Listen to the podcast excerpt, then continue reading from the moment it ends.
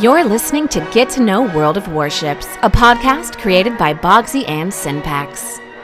Hello, hello, everybody. Welcome back to Get to Know World of Warships. I, of course, am your host, Bogsy, here, of course, with my co host, Borla. Hello, Borla. Hey, Bogsy, how are you doing today? I'm doing okay. I'm doing okay. Um, I'm exhausted. I don't know about you, man, but uh, I'm exhausted. So I think this time we should not have a guest. We should just be our own guests. We should talk about whatever's on our minds today. What do you think?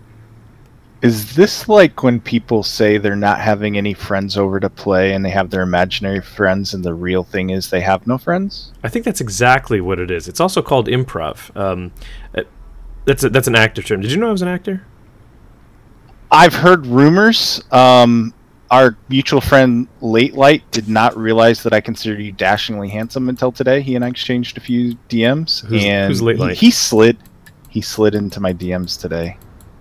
Um, I'm- I don't shocked. think he'll ever hear this since he refuses to listen to the podcast. But I do think I'm going to continue to slip trolls in against Late Light until he does. I think so too. I think he's going to go back. He's going to listen to all of them. He's going to realize just how much we actually like him. Well, You know, the other thing, I didn't mention this to you, I do not believe, but I've gotten a lot of positive feedback from the Lala episode. Oh, yeah? Talked to him about, yeah, I've had several people talk to me. And I had, you know, I haven't been playing the Mikasa games every morning like I used to now that the flags, you can't farm them, Yeah, but I've still been playing flags. a few. Yeah, it's disappointing, but, you know, war games got to make their money, I guess. Um, I had a guy I dropped into my Mikasa game. He was in his Mikasa. Uh, it was SP Gilboy, and in all chat, as soon as I drop in, morning coffee, I guess, huh, Borla? that's great. so obviously a fan of the podcast. It's nice to get those shout outs sometimes. yeah. By the way, we really both of us, both Borla and I, really do like when you guys tell us in in-game chat, you know, that that you listen to the podcast, you enjoy it. Um, that always feels good for us. And furthermore, it is especially fun when a private joke that only a listener would know comes out. Those are those always put a smile on our faces. So keep it up, fellas. Um, well, so let's see. I mean, I, I sort of felt like there would be plenty to talk about in terms of the dev blog because there's been quite a bit of dev blog news going on. There's some major changes coming into the game. Clan Battle season 13 is underway now, and um, uh, yeah, I mean, let's just. Uh, you feel like just having a, a chat of the state of the game? Yeah, absolutely. Well, what do you want to start with? Let's start, let's start with clan battles. Like, I've been putting a lot of work into clan battles myself. Um, you know, my clan TNG, obviously, we've been. I, want to say that we've been hitting our stride and doing well now. Where we've got both ratings about ready to pop into Typhoon, which is exactly. I think it's a day ahead of where we had projected we wanted to be. So um, we're feeling good about that, and uh, we've got some news like the Petro Pavlovsk was restricted as of this last week, which changes the meta up a little bit. So um, Yeah. Everyone was so surprised that happened. I was the most surprised myself. Uh, to be completely honest with you, I was expecting them to. Well, not expecting. I was hoping that they would just limit the FDR to one per game. The FDR? Yeah, just you know, one per side. I, th- I think that might be. Uh, You meant the Petro, not the FDR. No, right? I meant the FDR. It was just a terrible joke. Never mind. I was really hoping they would just restrict the FDR so you couldn't actually use it. Um, unfortunately, that's not the case. I hate the FDR with every ounce of anger in my tiny sub three foot frame body, according to Late Light. Um, uh, I, I, Yeah, I just hate I- it. I just hate it. I, So- I'm not a fan. Yeah, I'm not a fan of the FDR, and in general, and in clan battles, I just think it's, I don't know, it's too easy to be abused by people. The fact that the planes simply do not die, you can permaspot the DD, and and in randoms, you do that, and you don't always have a coordinated attack. It, in clan battles, at least on any decent level of clan battles, as soon as you spot something and you have a nice coordinated attack, it just makes that spotting so much more powerful than it is Mhm. in randoms. Yep. Um, I was kind of glad that they didn't wait two full weeks on the Petro. Uh, as I was kind of joking about earlier, nobody was surprised that that got limited. Here's my question for you. We saw in KOTS that the Petro was the ban globally by a massive, massive margin. right. Immediately, Petro was limited to one. At what point do you simply rebalance the ship itself? I mean, are we just going to start taking it out of everything, or do You know what's like funny? it- I- I- yeah. when's the last When's the last ship that we saw that was this imbalanced for competitive and was just basically? I know it had a few little things done to it, but it's still so strong. I mean, there was. Well, I suppose that's a good question because I think that there's the, the, the I think that Petro stands in alone in and of itself. So last season, the tier nine season, the Mogador obviously was so good they had to restrict it to one per side. Right. um, like the Petro did. That seems to be their fix-all, their band-aid for when something is is just too good on its own. Um, then they had the previous season was uh, a tier ten season. I don't think they made any limits, right? no, last season was the first time they introduced those. Yeah, and so the Petro just sort of reigned supreme. Although ultimately, you know, there was a counter. Uh, season eleven, we did find that the Goliath, the Goliath, especially teamed up with a Thunderer, really, really works well against Petropavlovsk's. The uh, the fact that the Goliath without IFHE is able to pen 50 millimeters of armor means they can pen the Petropavlovsk anywhere. The Thunderer is really accurate. That season also had Deadeye, I believe, right? Didn't it? No, no, Oh, Jesus, that was pre Deadeye. Okay. yeah. Um, yeah, I mean, Was that the season? That wasn't the season when the uh, battleship turrets were broken. That was the tier eight season, wasn't it? When were the? Remember Oh, when the question. battleship turrets no, were no, broken? that was that was season eleven. Yeah, okay. Yeah, that's what. That's another thing that really helped battleships. yeah, that was that was a big thing. That was amazing. I loved that. I know it was kind of great. Like uh, Yamato's felt dirty, super dirty. The Kremlin and the Ohio too that already have really fast. I was playing rates. a lot of cre- yeah, I was Yeah. playing a lot of Kremlin that clan battle season, and was it was phenomenal. Yeah. So- But- so Yeah, go ahead. Well, was- was- so let me ask you this: the Petro thing, yeah, yeah. And you mentioned Goliaths, which are a good counter. hmm we are actually statistically seeing, and this is my clan, seeing more Goliaths now than we are Petros.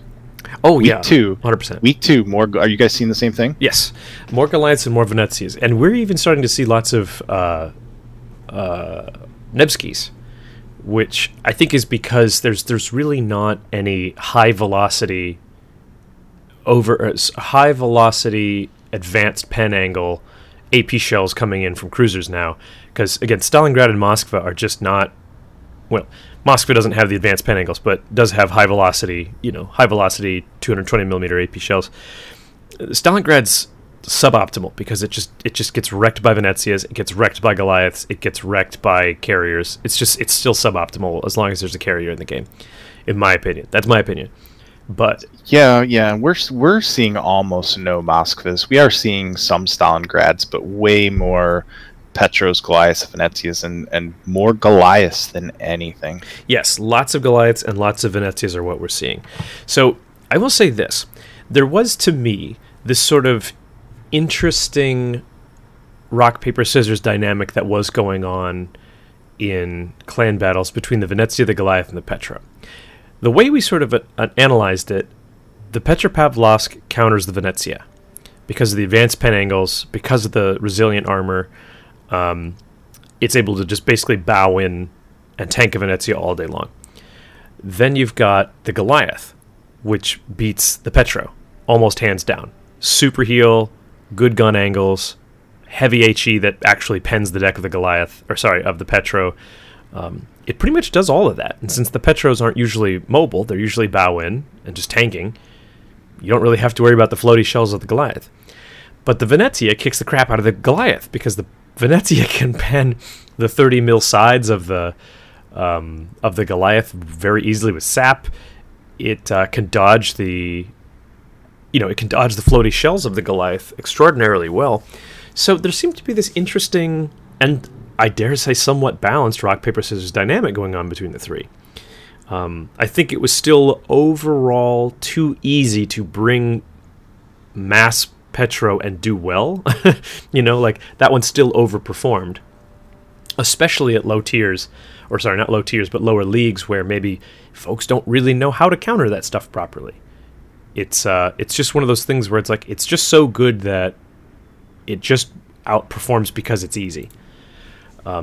Yeah, I think what happens when you limit the Petros and you make the Goliath, the Venezia, or to some extent the Nevsky uh, really meaningful is you raise the skill floor necessary to perform well.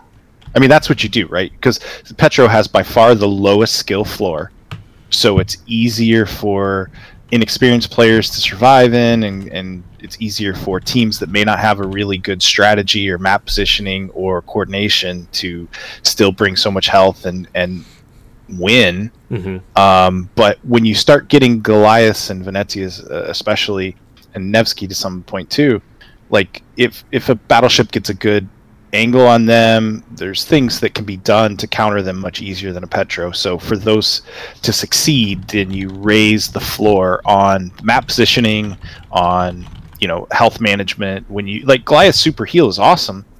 There's definitely a skill with maximizing that heal Mm-hmm. and using it at the right time that Petro you don't have all of those nuances to manage things. Yeah, it's true. I mean, it's just it's not as easy to play a Goliath well as it is to play a Petro well. I would even arguably say that it's easier to play a Petro than a Venezia, although I think Venezia is easier to play than Goliath is. So, you know, it, I actually do approve of the fact that there is that at least three cruiser dynamic. I would really prefer more, but you know, Moskva's Moskva's Citadel's too high. It's just too high, and it's 150 mils, and it's it just gets wrecked, and it's not mobile enough. So, um, you know, it just gets rocked by carriers and by any sort of flanking thing. Um, Yeah, we're running into almost no Moskvas. yeah, we, we get we get some of them here and there, but for the most part, it's for the most part, it's it's it's not really a thing. But I, I wish there was diversity with battleships more too. Like it's basically Ohio and Montana is what we're seeing. A little bit of Thunder. Um, the range limitations are do have an effect with the Thunder, um, but I, and I say that because the Ohio is not one of my favorite battleships to play, and that's usually what I get stuck in Uh-huh. uh, is playing Ohio. I think I think we're gonna do some Montana here coming up, and I enjoy that a little more. It's not one of my favorite ones, but the, both of their ability to tank and you know to survive under the onslaught of planes and HE and everything else, it just kind of makes them the go-to battleships for most strats. I yeah, I, I completely agree with you there. I, I actually, it's funny you mentioned Montana. I have not been seeing Montanas at all. Um, I've been seeing, well, maybe it, it might just be with you know our matchmaking, but we've been seeing mostly Thunderers and not joking Colombos. We've been seeing lots of Colombos, and not from like, not from bad teams, from good teams. I was going to say, Yeah. I was going to say, uh, one of our divs is running Colombo. Yeah. so it's probably them you're running into. But we know our for us, Montana is the second most. You know, like Ohio, we're running into Ohio about a third of the time, and we're running into Montana about a sixth of the time. That's the those are the two battleships we're seeing most often. Ohio, Montana, and then Thunder is a, a far cry 3rd Mhm. and then everything else is is really low. But yeah, our guys, you know, the, the folks with uh, Storm and Torino and Cowboy and those guys are running Colombo, and I think Torino's been running it. And I had a chat with him the other day. He really enjoys what it can do. I think for a lot of traditional battleship players, it's not their favorite because of the way the guns are. You know, Yeah. you'd rather have a really accurate battleship. But some of the, for the strat that we're using in that division, it, it's a really nice tool for them, and I know they're having fun with it. Yeah, I mean that's that's the big thing too. It's like every battleship player sort of got their thing. You know, some like the really really accurate, some like the uh, you know the good HE, some like just the punchy, extraordinarily heavy throw weight of AP like Vermont. You know, and they go, I don't care if I can't hit anything with it because of the aim. I just like having you know, I like throwing a truck every time at somebody.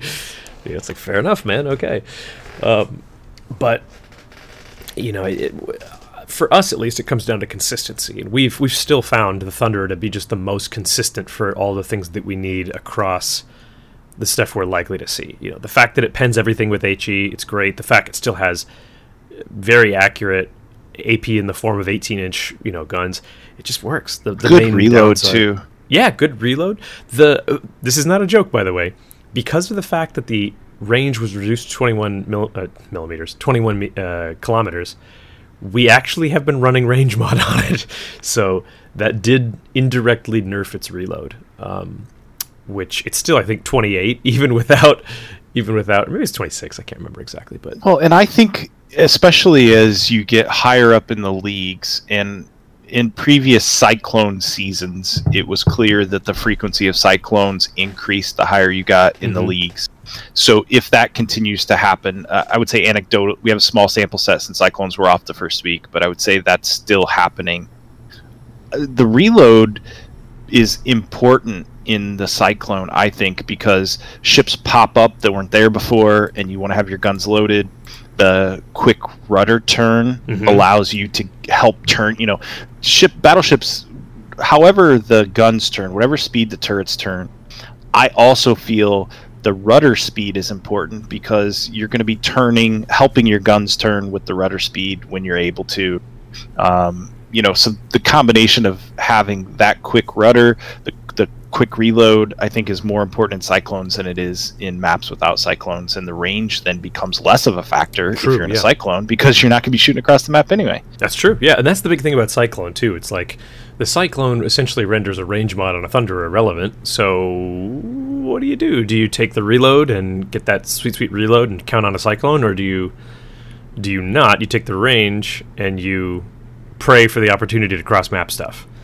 I think as if it plays out the same way it did before, once you get into the top half of Typhoon or Typhoon 1 into Hurricane, you're getting cyc you know, if you get cyclones 70, 80% or more, which I think was the case, somewhere Mhm. around 85% towards the end of when we were in Hurricane last time, then you just always take the reload because you count on it. Like the rule is if it's if it's effective more than 80% of the time, you don't base things on the 20%, right? Yeah, that's absolutely right. Unless it's of course car accidents and wearing a seatbelt, then yeah, you wear wear the you wear the seatbelt. wear it all the time. Yeah, yeah. But this is not. This is not like buckle up or don't buckle up. But it's yeah. Boy, statistically I- speaking, I'm going to get into a car accident 0.1 percent of the time that I get into my car. So why would I why would I wear a seatbelt for the 0.1 percent? Hmm? Well, I mean, there are people who live their life that way. I, uh, Yeah, those people. Are YOLO, called, bro. People YOLO. are called organ donors, right? Uh, that's what my dad used to call kids who didn't wear helmets on their bicycles. He'd call them organ donors. And then my four-year-old sister at the time started picking that up, and my stepmom was like, "You have to stop saying that."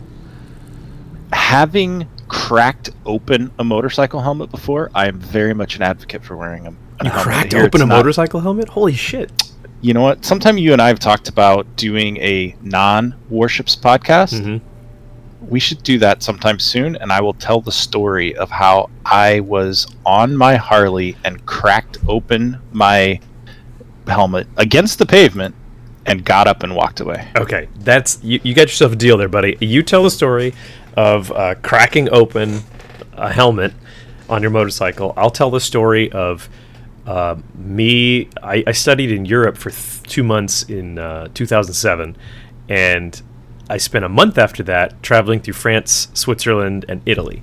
And in the last week, I was supposed to meet my dad and my stepmom and my sister in Florence, Italy.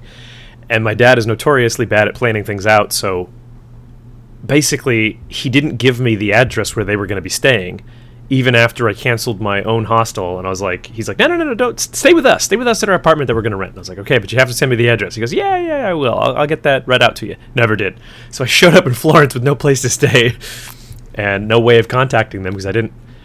I didn't have his phone number. for some 2007 you didn't have cell phones that were international like you do now or Yeah, not as and I- easily I- accessible I screwed up because I copied. I mean, I'll tell the story then, but like I screwed up and I, I wrote down his office phone number, but I didn't think, oh, his office phone number is not going to forward to his cell phone in Europe. So I didn't write down his actual cell phone number. I wrote down the office number that always forwards. That was my mistake. But for those of you who are listening and do not have a pad podcast of your own that is called a teaser it is called a teaser, in fact. And I will tell, spoiler alert, I did find them. I actually managed to hunt down my family in Florence, Italy, over the course of about eight and a half hours without any way of contacting them. Uh, it's all right Yeah, it's one of the proudest we'll things I've ever story time sometime soon. Yeah, we'll do story time on another podcast. Uh, Borla cracking open a helmet and Bogsy traveling the f- streets of Florence like an urchin. okay, so So, so what do you think about the new submarine specs that were released? Uh, I think it was yesterday. yeah, it was yesterday on the dev blog. Uh, those of you who don't know it, blog.worldofwarships.com. It's the dev blog. It's where half the shit we talk about gets posted. So the last stage of testing was autumn of 2020 when they did that. It was fall 2020, and they had a little like it wasn't a public, it wasn't a separate server for submarines, but it was just a separate game mode where you could play tier six submarines, and then a couple of you know suckers would load in in their New Mexicos and just get wrecked by submarines. Um, but this time around, they've already mentioned that they're going to put submarines into ranked. Now, I've heard lots of people, you know, spam lots of unflattering emotes at this idea, but I actually am going to be controversial and say I think it's a great idea because we as a community have a tendency of of accusing wargaming of not properly testing and vetting their new shit, right? Yes, absolutely. Absolutely. We are we are all spoiled little dickheads about that. But then, you know, the problem is they set up a hey, come test submarines in this tier 6 thing and people are like, "Nah. There are no rewards. I don't want to test it. There's no incentive to test it other than you know, like what's what's your incentive to take a cruiser or a battleship into that when there was really no counterplay for you? It's just hey. So so as somebody who has played this game for nearly six years Mhm. and has been pretty involved in the game, right? Especially the last four or so. I also do some CST testing with our clan. Mhm. I believe I have done the public test server one time, and I did it, and I'm like exactly what you said. Like I don't want to spend time doing this because the rewards are not good enough. Like I don't feel the incentive to do it. Right. And I guess that makes me part of the problem of things not being tested well. But I also would argue that the setup of having to download stuff and be on a separate server and all that other those other things are the real root of why we didn't get good testing with many things. It's a number of things. Um, that could be one of them for sure. Uh, so they're, they're going to do another round of testing for submarines, and this time I'm actually pleased with some of the things they've decided. They've sort of overhauled submarines almost entirely. Um, as you may recall, the previous iteration of submarines had what we called battery life. The battery life was the second stage of the first part, which was oxygen level. And the oxygen level was basically it, all of it's just a a game function to limit a submarine from staying underwater forever. Um, that was the thing because it's like, hey, if if someone just stays underwater forever, then they grief you. You can never find them, and you can't kill them, and they just drag every single game out to 20 minutes, um, just because uh, trolls exist on the internet apparently. So they've replaced that uh, that functionality with dive capacity. Dive capacity is literally just a finite meter of how long you can stay underwater. Um, it's 10 minutes, is what they're going to test first. And it sounds to me that. It sounds to me like there will be things that actually cause that to drain even faster. So there are more ways of interacting with a sub's ability to dive. Um, all of that to me just says, hey, they're trying to create reasons to be on the surface for submarine. That's good, I would argue. Um, I agree. Yep. So here's what it says: While a submarine is detected underwater or at periscope depth, dive capacity will deplete faster. So if you have hydro and you hydro a sub, but it's at its maximum depth and you have literally no way of interacting with it, you are still technically interacting with it by quickly depleting its ability to stay underwater permanently. That to me is, you know, as soon as I hear the word permanently, I go, okay, there's something here because this really does allow you know even if you can't damage it you are technically draining one of its resources. It's almost sort of like airplane resources from a cv it's like sure it still got through with its planes and struck you that sucks we all know that but as long as planes are being shot down technically the carrier is losing its ability to influence the map over time uh, i'm not trying to say that it's it's in a fine state or anything like that but uh, at least there is some Yeah. interactivity Yeah, and I think the fact that you're unable to regenerate dive capacity, I think what they're saying is it'll vary based on nation and tier, but roughly 10 minutes. There's going to be people who use it all up too soon. That's going to be a skill people are going to have to manage Mhm. is the amount of dive capacity they have left. If there's been a lot of people throw out the idea that hey subs are going to spend the first part of the match going to the back of the map and then they're going to snipe all of the battleships and carriers and they're going to be indetectable I think this will limit that because if they stay under the surface, they're only going to be able to do it for a limited amount of time. So Mhm. I kind of how you started out, I believe. I, I'm, you know, when you started talking about subs, I'm, I'm against subs. I don't like the idea of them. I think there's enough balance issues in the game already. I do not think subs are a positive for the game. I'm also a realist and know that they're going to be shoved into the game whether we like it or not Yep. and I and I think that this dive capacity idea is one of the better ones that I've seen them talk about as far as managing the huge factor of the subs stealth because one of the underrated things in this game to I guess casual players probably is and, and sometimes wargaming doesn't balance well on this is vision right that's Mhm. uh, most people's complain about CVs is the vision. If, if they would do something about the vision that they give, we see wargaming. We talked about the cyclones four or five minutes ago. Yeah. Does anybody believe that's anything but a way to artificially limit CV vision?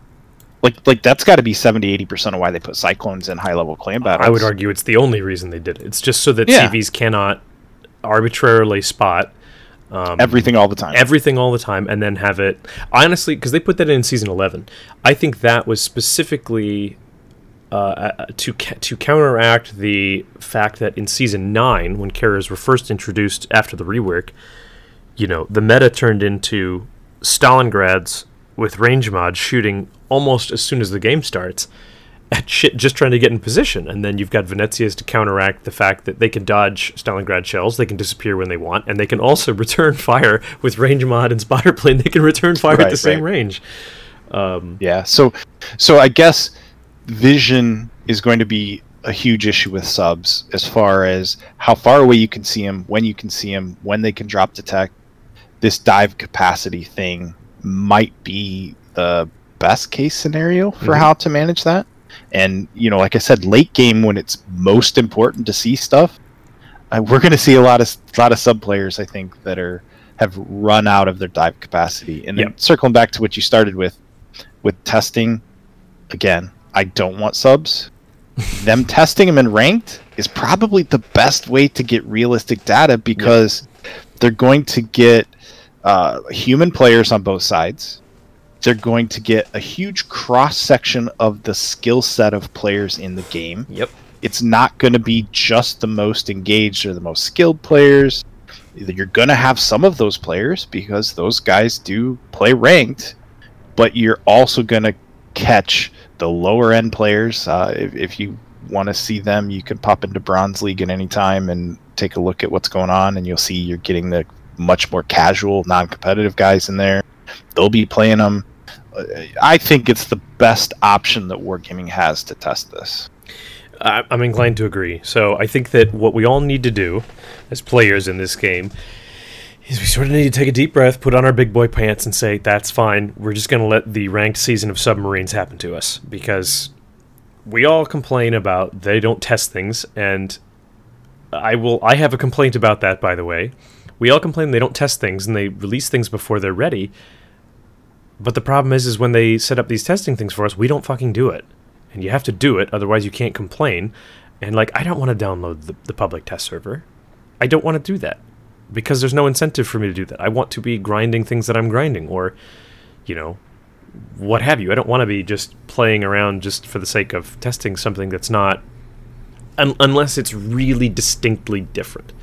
If subs were a, if subs were specifically on a public test server i might i might do that just to be like hey i want to see how these are but I don't I don't want to go to all that trouble and then play games that don't get tracked and don't have rewards. So maybe and I I'm- think that's yeah. no, I think you're right because the reason I don't spend time doing that is because there are so many grinds in the game that if you're taking your time to play and you're not grinding away at something, you're falling behind at Right. either research points or steel or coal or free XP or and you know the different events and directives we have with each new ship line that's released and all of those special events.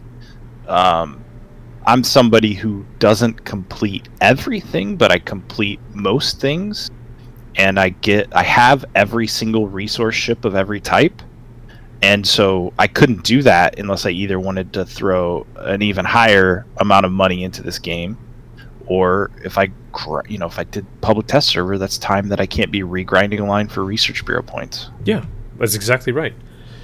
I think that's just the reality of if you want to test something, there has to be a resource attached to it so that you can somehow benefit from it in some way. I mean, that's that's what alpha and beta test rewards are for. You know, the old Arkansas B or the Iwaki or these Iwaki things. Alpha. Yeah, those are what those are for. It's a little it's a little reward to say, hey, looky what I did. Um, so uh, another thing about it is that uh, they're, they're sort of changing the, the purpose of what submarines are for. For those of you who did actually play submarines in the first iteration, you might recall that the pings that you'd send out would cause the tr- uh, torpedoes to home and track, and then once that happened, if you hit both ends of the of the battleship or whatever you were facing at, it would actually the torpedoes would home and they would ignore they would citadel and ignore torpedo reduction. So battleships just got absolutely curb stomped by uh, by torpedoes from submarines. They're changing that, and I don't know exactly how this is going to work. I only have what they're saying here, but um, for previous tests, the playstyle of submarines was similar to that of stealthy torpedo focused destroyers. Now, in order to ensure a unique type of gameplay for the new class, we've changed the main target for submarines. For a significant part of each battle, the underwater hunters will be fighting the very classes that have the best tools to confront them destroyers and cruisers. And from what we've read, that sort of looks like um, the torpedoes are going to be easier to hit maneuverable targets and the damage done by torpedoes is now lower overall, but they do more module damage, which is interesting. Um, a destroyer that loses a module, it has, a, in my opinion, it has a much greater effect than a battleship that loses a module. Um, and uh, yeah, most of the time because the rudder and the engine almost never go out in battleships. If you lose something, I guess the rudder does if you get a torpedo, mhm. but you know if you lose a, a main battery, that definitely impacts your DPM, but it's not as much of a death knell on your ship as losing the engine or the rudder in a destroyer that's spotted. right. So I, I agree. I agree with what you're saying, and I do think the ability for to make it more difficult. What what they're doing is they're making it more difficult, like we talked about between this and the dive capacity thing, more difficult to sneak around the back and go take out the battleships and the carriers that everybody was afraid was going to be the Mhm. sole focus of many submarine players. Um, Hey man, get the carrier. That's fine with me. yeah, and I Um, think th- I think being able to see where the ping comes from, the direction, you know, it's going to be something similar to radio location. Yeah. That'll that'll be make it more engaging as well. even if they can't be hit, it still lets them know. It lets the target know where the sub is effectively, like what direction the sub is coming from. Um, I think that's something worthwhile. Also, the when the pings actually do hit, they don't ignore torpedo damage, torpedo protection anymore. Battleships, which are arguably the easiest to hit, will have increased protection. I think that's good. Um, uh, for people who recall how difficult it could be to aim the actual pings, the sonar pings, at at ships, the camera will now actually follow the target the same way guns do, so that you don't have to be, as something is turning or speeding up, you don't have to also be arbitrarily increasing it. It'll sort of do it automatically. So I think that's actually okay. Um, they're making it easier to land torpedoes, but the torpedoes do less. To me, this actually sounds a lot like artillery in World of Tanks. Um, I always like to compare CVs to artillery, but it's a little bit different. To me now, this seems like, hey, the main function of a of a submarine isn't to do a whole lot of damage; it's to sort of cripple and incapacitate something for something else to kill it.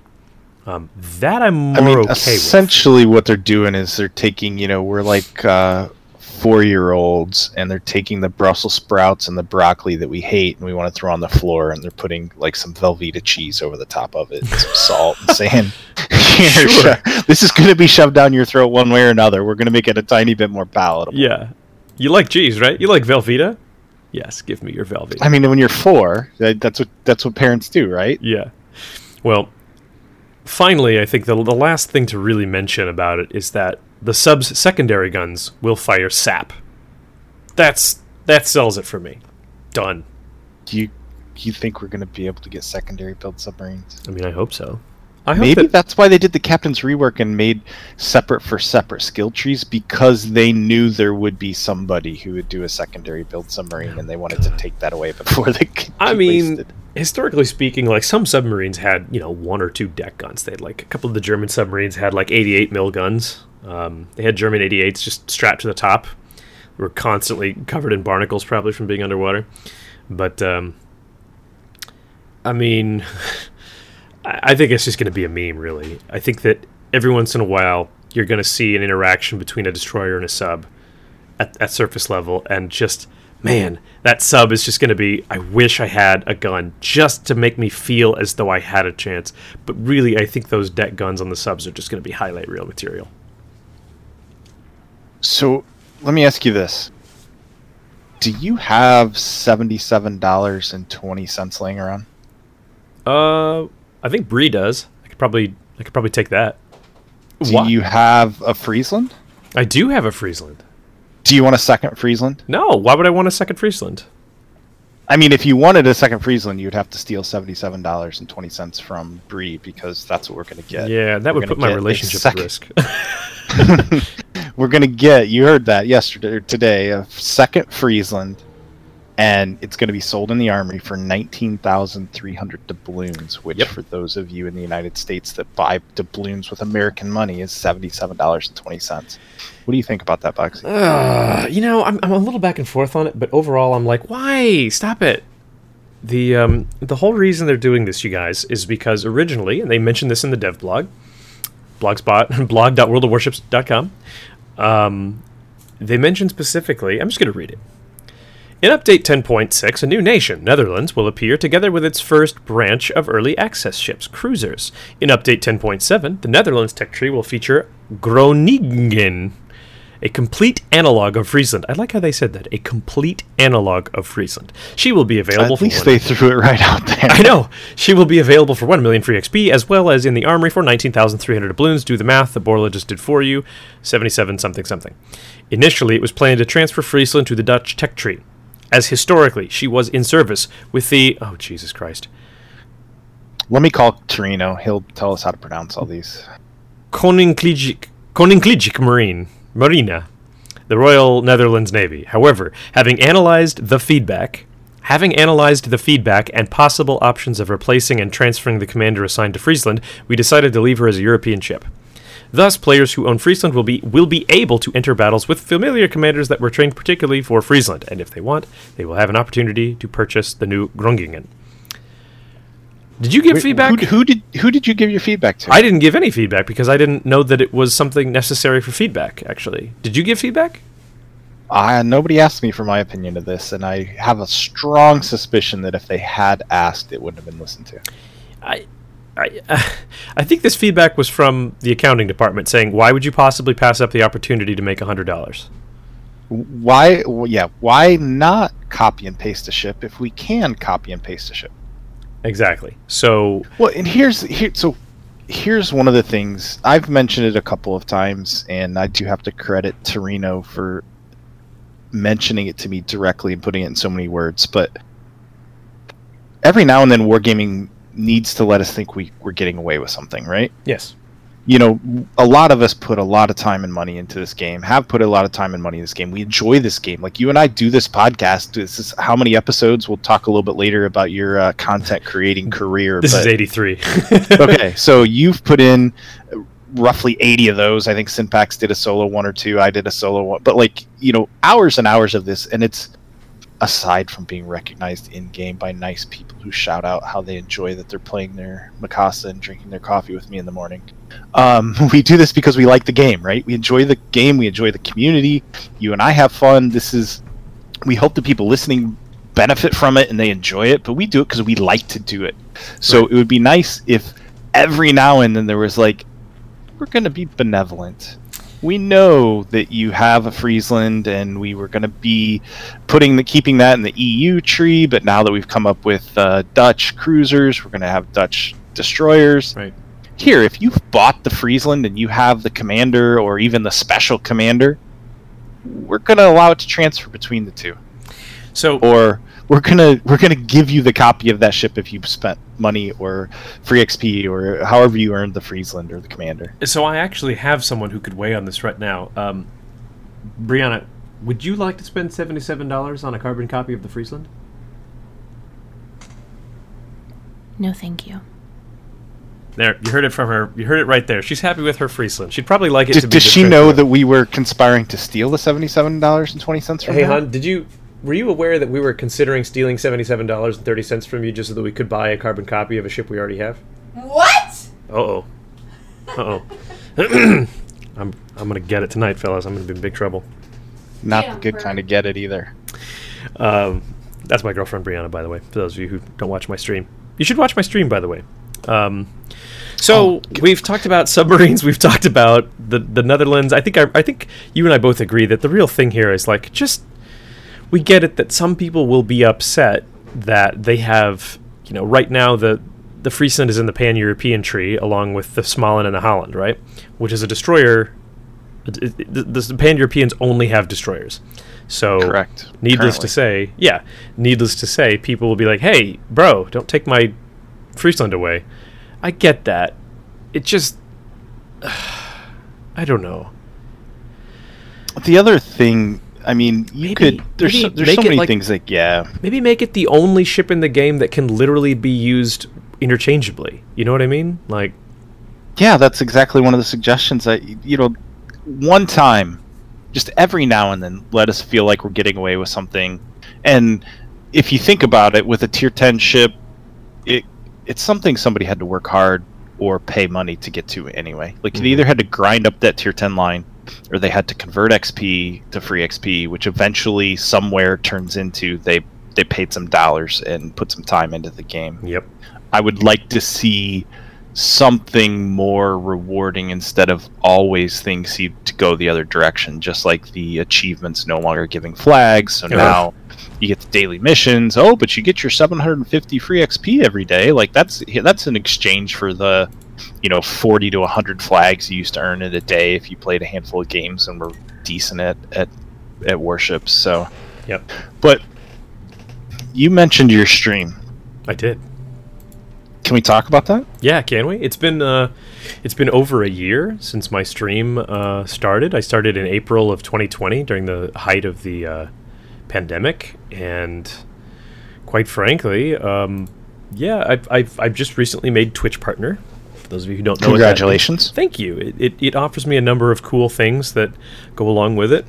Um, I uh, yeah, I, I guess I guess uh, I, I I've had some really cool things happen over the last year, and, and I want to just start by saying thank you to every single one of you who has taken time to come watch me on my stream uh, or has listened to this podcast because um, the this podcast plus streaming KOTS and streaming warships in general has actually opened up opportunities for me that would not have existed otherwise.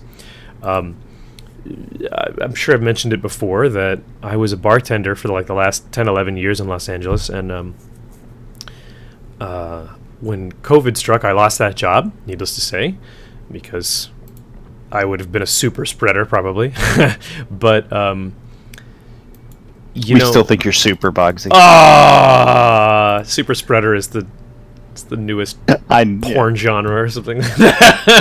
Ew. Yuck. My mom's not gonna like that con- like that joke. Um, so anyway, I, I made Twitch partner, um, and and I actually even was able to. I think I can talk about this now without going into particulars, but because of the sort of notoriety that I have accumulated from streaming and from uh, casting things like KOTS and from doing this podcast, I got to become a community contributor, a Twitch partner, and then I even applied for and went through the interview process for Wargaming itself. Um, I actually applied and had a long interview process with Wargaming EU, which is based out of Prague. I got to meet via Zoom um, most of the folks that work there. They are very, very nice people. Um, unfortunately, that job did not work out as, you know, based off my relationship and living situation here. I just can't realistically. What's the commute to LA to LA to Prague? That It's would about it's- 11 hours by airplane. I think it's about So you could work two 238 by bicycle. So if so, if there was no, if they give you a private jet, so you didn't have security, hmm uh, you could fly back and forth. I mean, two hours a day to sleep and work and all that. Um, I don't understand why you couldn't do that.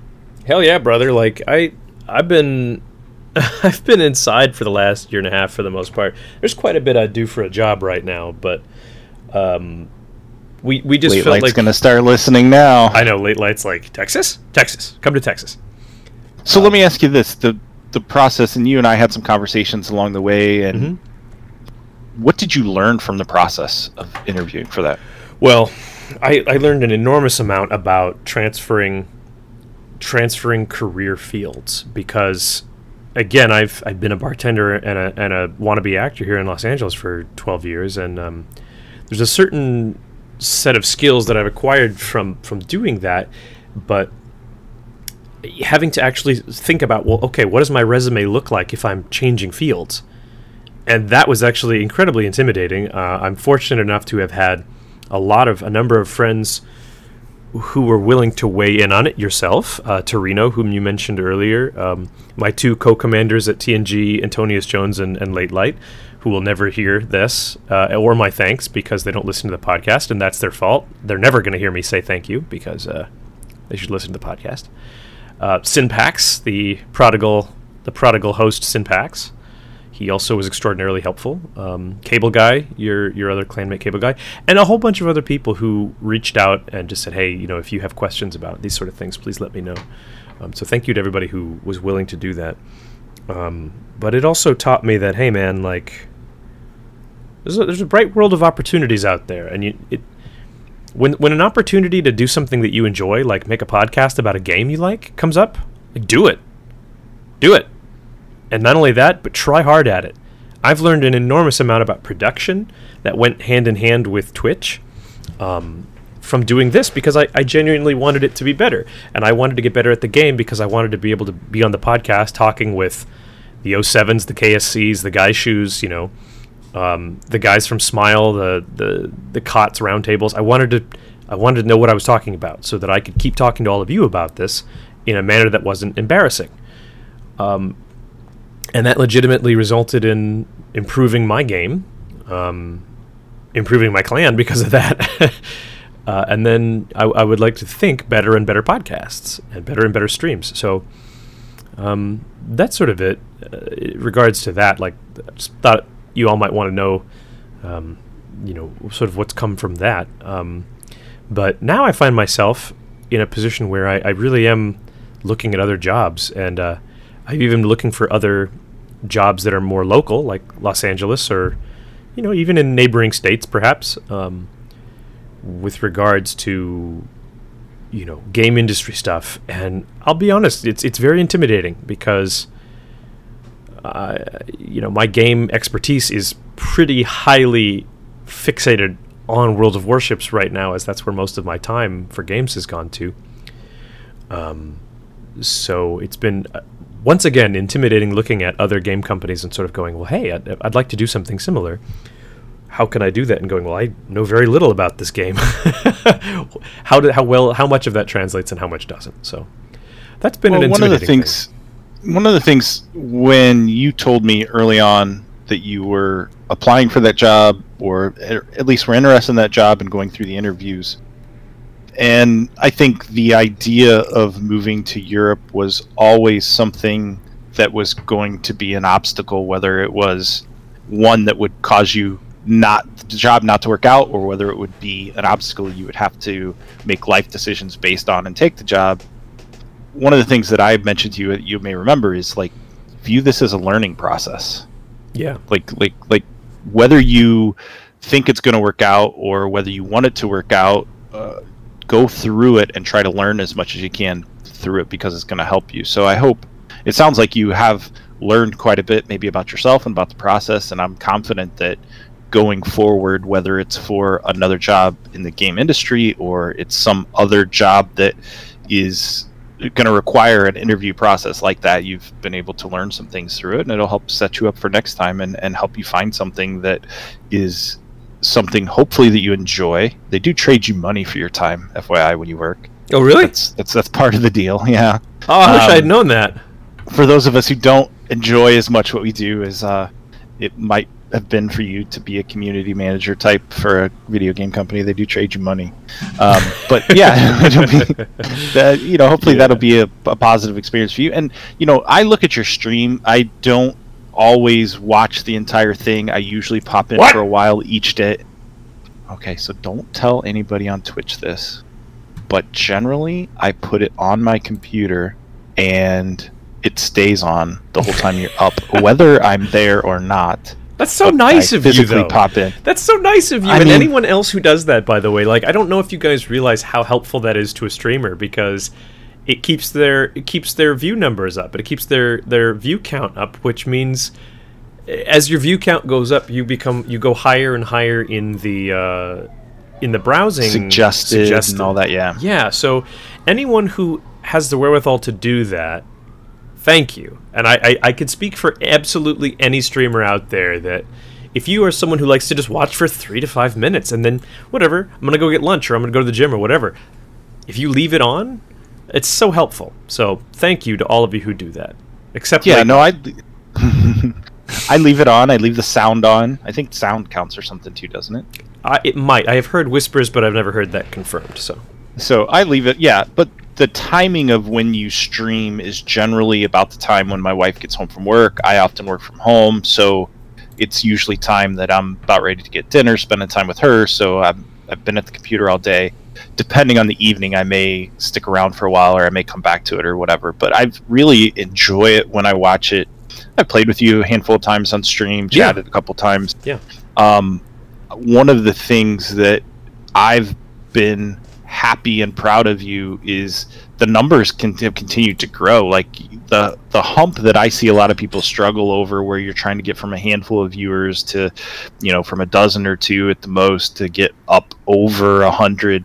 It feels like lately every time I get on, you're you have you know 80 100 140 viewers and that's without a big raid where it used to you know obviously a lot of the twitch guys and i know you've mentioned a lot of the guys who have helped you out and, and given you raids and things like that but the good job that you and oscons do with KOTS Mhm. the exposure that that gave you guys and I, I just think you're an enjoyable person to be around and when you're watching somebody on twitch it feels like you're hanging out with that person if, if they're good at it. So thank there's yeah everybody has their niche or who they're looking to find you know who they want their audience to be. And there's definitely people who are very angry all the time. There's definitely people who are very hyper aggressive and and some who are confident borderline arrogant. Like there's all different personalities that do it and some people watch for different reasons. But i find if i want to see some pretty decent like good play but also have kind of a relaxed good time you do you do some fun things on your stream. You know what I'm doing, and I probably shouldn't tell you this, but I'm saving up all my bits. I want to be hero for a day someday. you want to save all the channel points? Yeah, yeah, I want to be hero hero of the For day. those of you who don't know, if you it managed to save up 100,000 channel points on my channel, which, by the way, I think three or four people have actually done now. Commander Jam, I'm looking at you. Um, you can actually exchange them to be the hero for the day, and heroes get to choose whatever boat Bogsy wants, or whatever boat they want Bogsy to play all day long, which means. Well, this might be a good way to circle back to things I'm frustrated about, and you can. I'd love for you to weigh in on this too, but you could make me play my favorite boats like the Kansas, the Fenyang, the Flandre, or the Tiger 59. And speaking of things that didn't get vetted properly before released, the Tiger 59 is absolutely infuriating to play. Have you played it? that may be the straw that broke my camel back. Like, you know, I've talked about having all the ships, Mhm. and except for the two alpha and beta ships that we mentioned earlier today, I believe until the Tiger 59 came on, and after you generously uh, gifted me the Tier 2 Brazilian ship, that I had every other boat Mm-hmm. literally every other boat in the game, and I haven't bought the Tiger 59. I refuse. brother, it's it's rough. I mean, for those of you who don't have the Tiger 59, it's a it's a boat from 1959, and yet it has, uh, it has just like the worst DPM. The worst of everything. Yeah, it's just it's just garbage.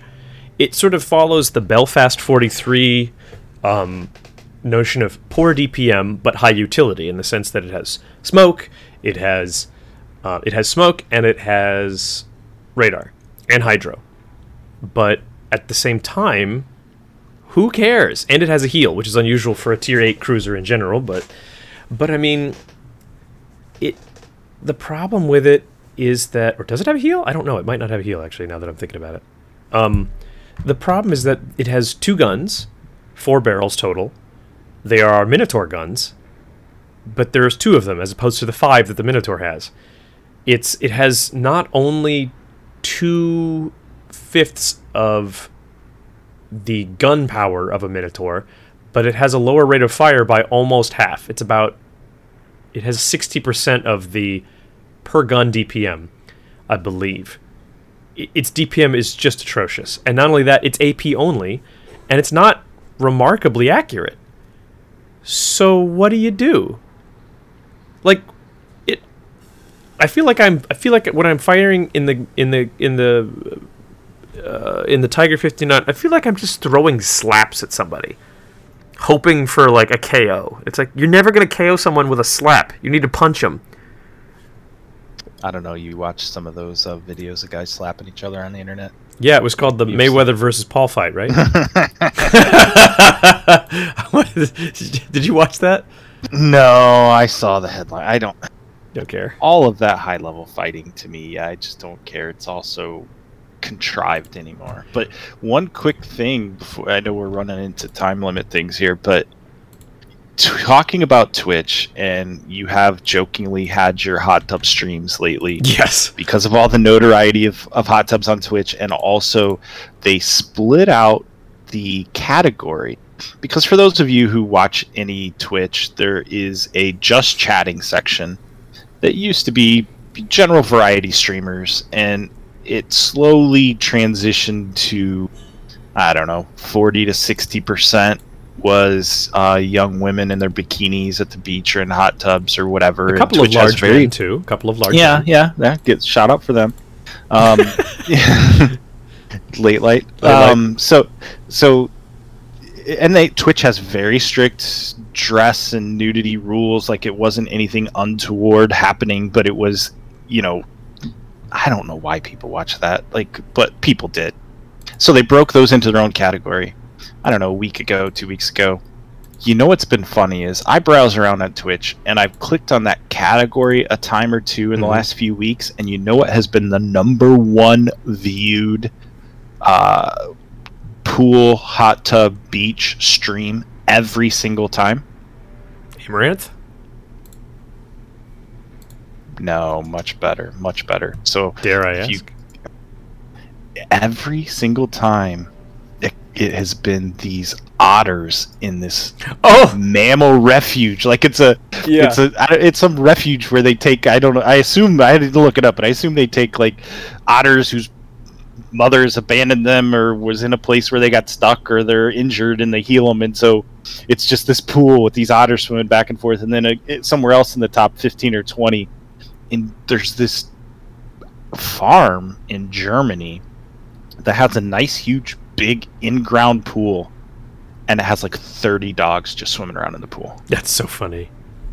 and that that uh, those are probably the only two worthwhile uh, streams that you'll see in the hot tubs and beach section. Could very well be. I have actually looked at some of them just to see uh, what they do, so I get ideas for my own parody. Those of you who don't know my stream, bra? I do actually have a. I, I made a took a gif of a hot tub and made it so that it looks like I'm sitting in the hot tub. Um, it's just a stupid joke, but it. Someone in my stream actually described it properly. I think it was Kevin actually from KSD. Kevin called it a parasocial relationship. We were trying to say, like, well, what's the relationship there? He said parasocial. And of course, that immediately draws the parallel to parasitic. And we got into this whole discussion about, you know, the etymology of the words. Um, but para means, in, in Latin, Yeah, para means next to. yeah. para means next to uh, or adjacent to. Social, of course, means social, so it's not quite a social relationship. It's something that's next to or approaching a social relationship, but is not actually a relationship. Um, it's just yeah, it's just it's just a very base thing where hey, if you throw a whole bunch of money at me, I will in front of you and in front of all these other people you don't know, I will put your name, your fake name on a whiteboard, for example, or on my thigh, or on my chest, or on my forehead, depending on how much money. And is that sort of cynical? Yes. And I think that's why so many people get so so tilted about it because it's so brazenly cynical whereas like you know like what I have to, I have to think about like well what do I do? I play a game and I try to entertain you with words and you know I don't I don't have any hey if you throw money at me I'll write your name on my forehead. I don't have any things like that but um um no it's odd because there's it's basically transitioned. It used to be in my mind that was the type of relationship that you had with your drive time radio people 30 40 years ago right? oh yeah because you're a radio guy. You know yeah so like i i listened to sports radio and you know some of the podcasts and things and you listen to these people and you begin to learn about them as a person like the the ones who do a good job of dropping some personal things in as they discuss whatever subject they're going and so it, to me it's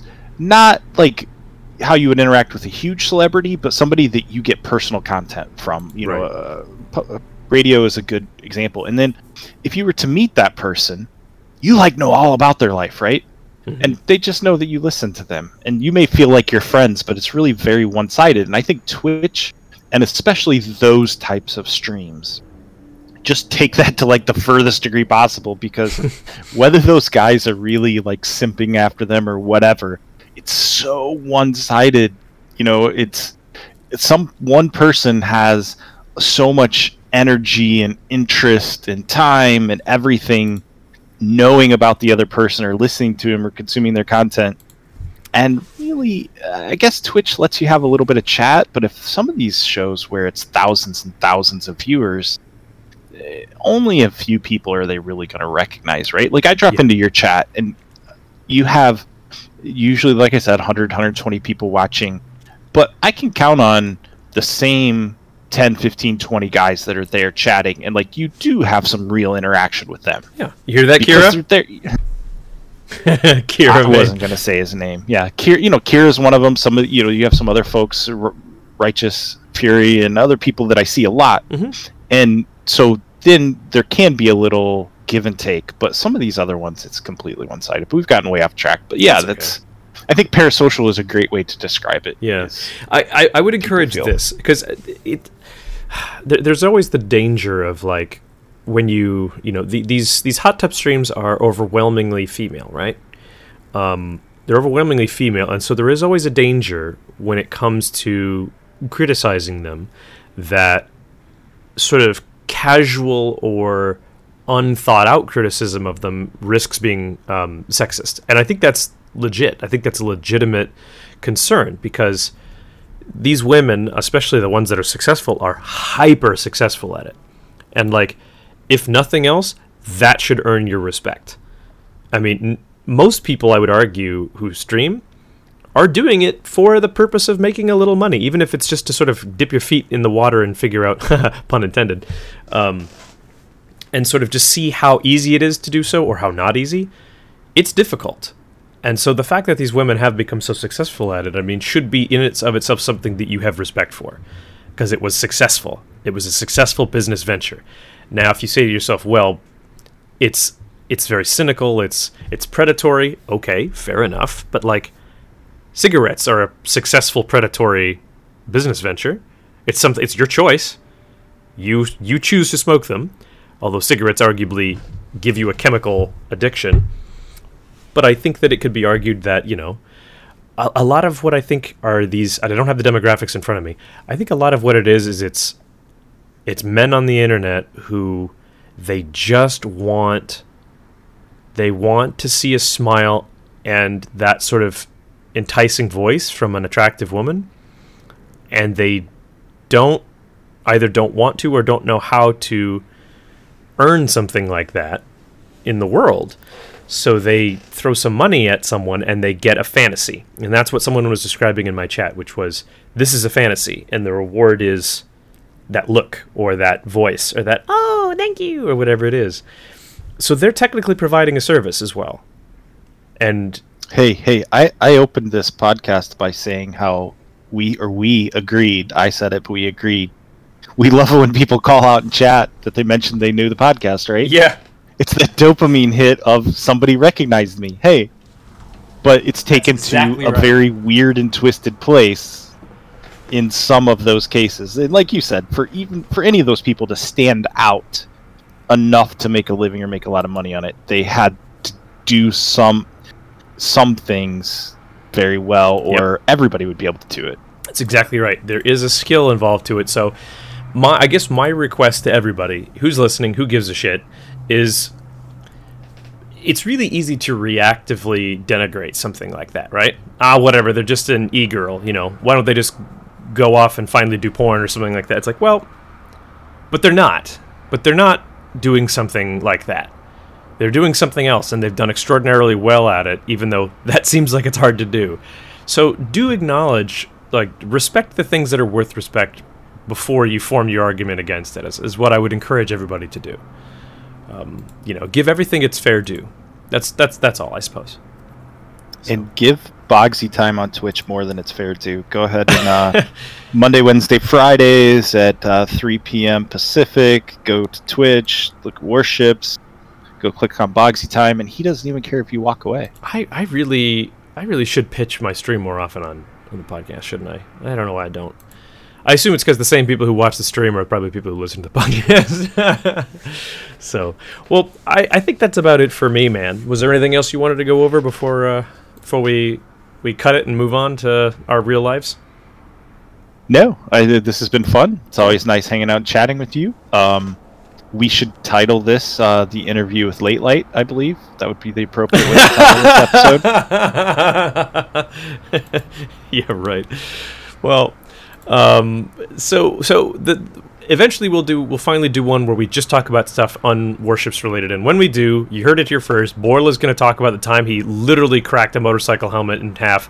I'll talk about the time when I sniffed out my family in Florence like a bloodhound. And uh, yeah, I'm looking forward to that. So let- let's do that in the next, you know, in the next two or three episodes, I suppose. Yeah, it'll be a good time. Let's do it. Cool, man. Okay, well, uh, we have no plugs this time. Um, other than if you're out there playing clan battles, good luck. Uh, enjoy trying some new comps now that the Petro is limited. And uh, don't buy the Tiger 59 unless you really, really like to try hard at things that are difficult. And um, oh, we never even talked about the Ise, did we? Ah, we'll do it next time. Oh yeah, we got to talk about those triple Ise divs soon. Uh, I don't know who would do that. Only a degenerate would do a triple Ise. div. Scummy degenerates is right. TNG degenerates. Jesus. Okay. Well, um, as always, folks, we appreciate the fact that you listened. So, um, without further ado, this has been Get to Know World of Warships, and we'll see you next time.